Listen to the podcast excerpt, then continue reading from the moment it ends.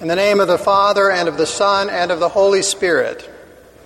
I wept loudly, John tells us, because no one was found worthy to open the scroll or to look at it.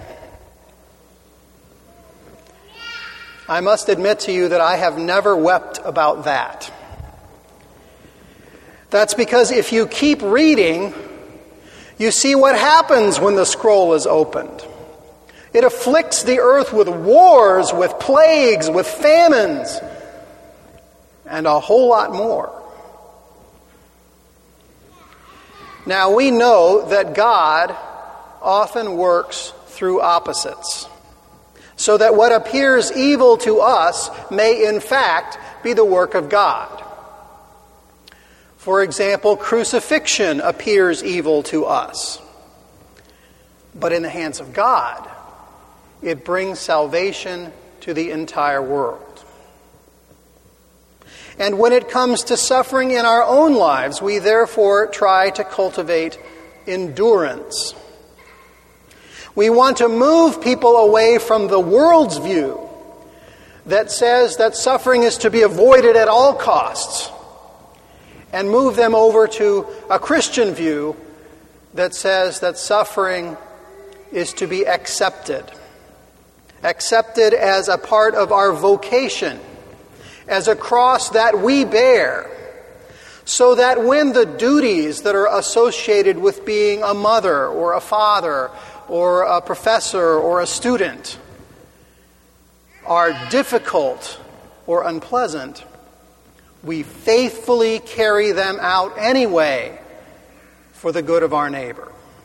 We accept the suffering rather than flee from it. We accept it. But long for it? Weep because the catastrophe that would certainly annihilate the lifestyle that we have grown accustomed to has not yet been unleashed on the earth? Must we despise the first article blessings of peace and security that God gives us in our daily lives through His left hand kingdom? How can we live with a theology like that? Maybe John didn't know what the scroll contained. Maybe as readers, we have privileged information, and if John had had that information, then maybe he would have wished for something else.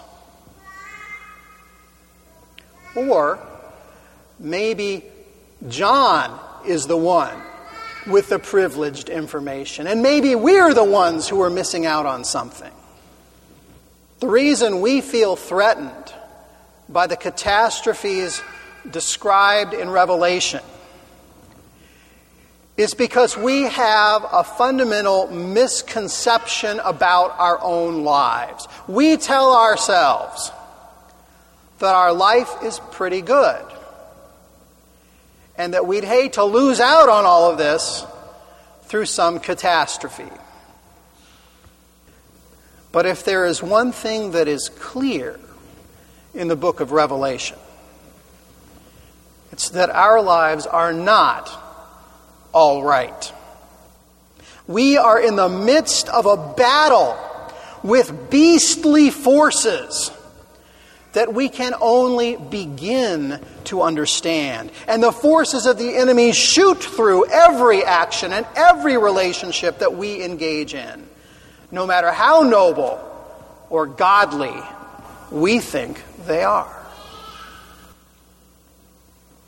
Take one of the most foundational distinctions in Lutheran theology, for example, the distinction between law and gospel. The formula of concord says that it is a particularly glorious light. And it is. But it is also a kind of witness against us that there is something very wrong with our lives. Because there is something wearying about having to be confronted always with the law and always having to return to the foot of the cross. Why don't we just stop sinning? Impossible? Well, then now you understand why our lives are not all right. If we really understood the stakes of the warfare that we face every hour, then we would long for the day when we can be done with the law gospel distinction, because we will be done with sin. We can and should be thankful for the blessings of peace and safety that God gives us through the government. But we should also be mindful that these blessings pale in comparison to what He has in store for us on the last day. That day will be the culmination of the victory that the slaughtered lamb won for us over the beast, the dragon, and the Antichrist. And it's the scroll that inaugurates the end game.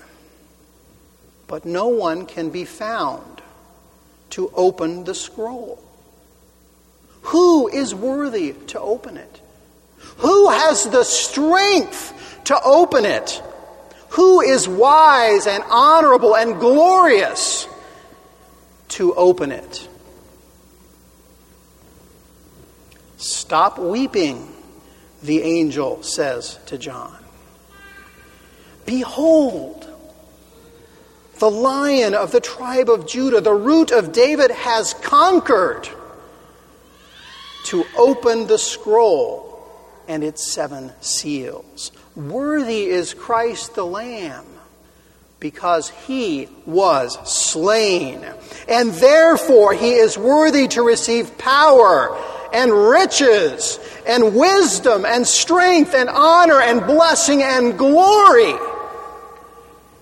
And so we join with thousands upon thousands of angels, mixing the incense of our prayers with the prayers of all the saints, and singing their new song